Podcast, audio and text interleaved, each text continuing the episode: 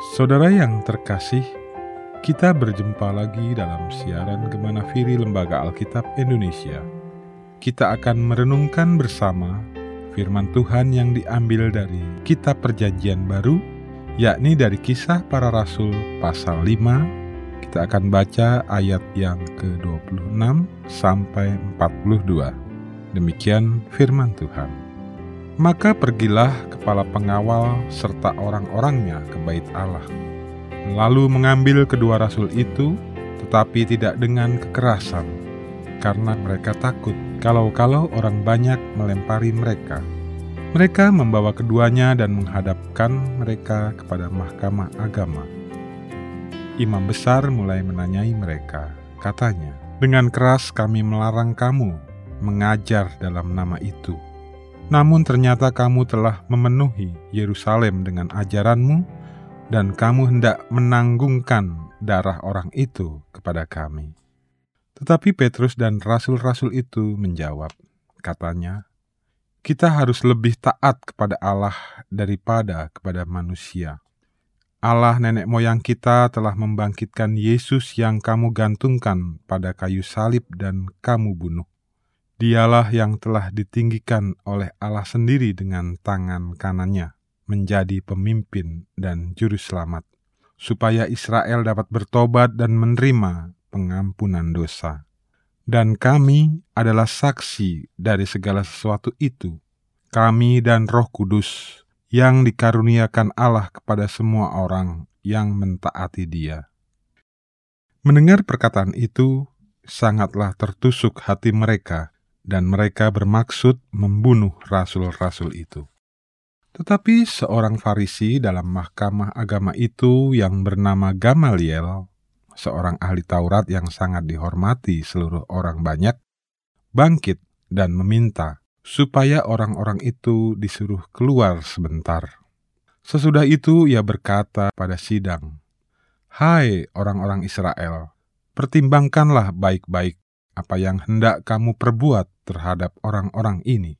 Sebab dahulu telah muncul si Teudas yang mengaku dirinya seorang istimewa, dan ia mempunyai kira-kira 400 orang pengikut, tetapi ia dibunuh dan cerai-berailah seluruh pengikutnya dan lenyap.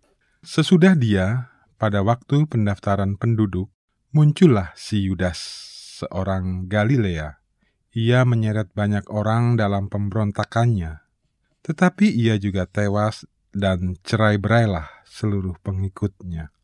Karena itu, aku berkata kepadamu, janganlah bertindak terhadap orang-orang ini, biarkanlah mereka. Sebab jika maksud dan perbuatan mereka berasal dari manusia, tentu akan lenyap.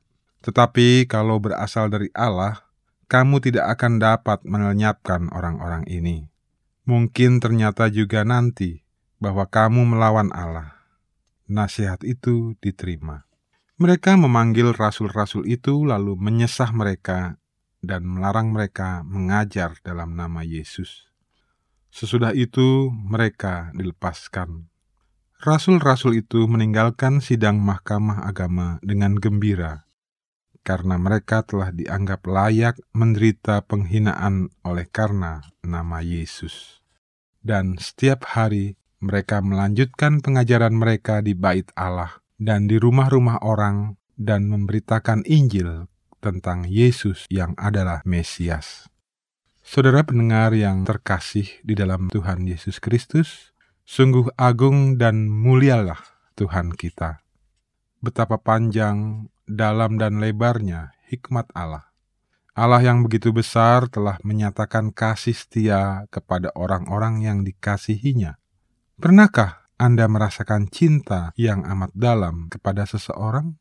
Kehidupan manusia selalu digerakkan oleh kecintaan kepada seseorang atau pada apa pun.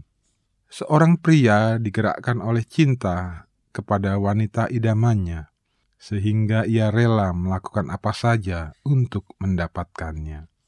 Seorang kepala keluarga yang digerakkan oleh cinta akan berusaha membahagiakan keluarganya.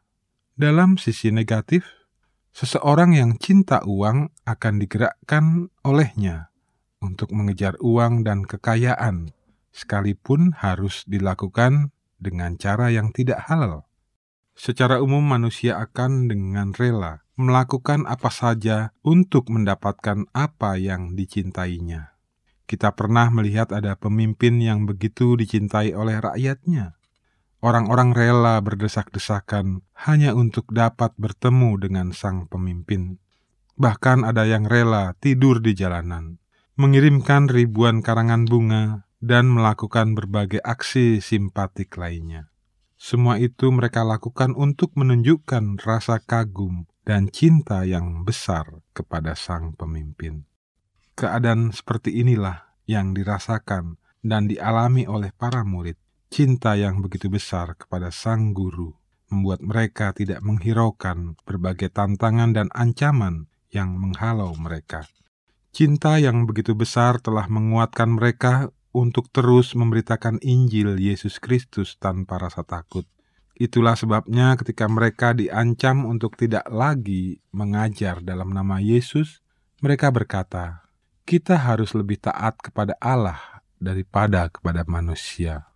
Ditangkap, didakwa, disesah, dan dipenjarakan karena memberitakan Injil telah menjadi makanan yang harus mereka rasakan.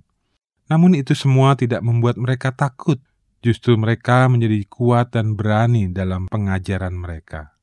Lalu bagaimana dengan kita hari ini? Ada begitu banyak cara Tuhan untuk menolong mereka yang mengasihi Allah. Ia memegang kendali atas hati dan pikiran manusia. Gamaliel yang semula hendak mendakwa dan memenjarakan para rasul justru seakan menjadi pembela bagi mereka. Oleh perantaraannya, Allah mencegah para imam Yahudi yang lain untuk membunuh para rasul.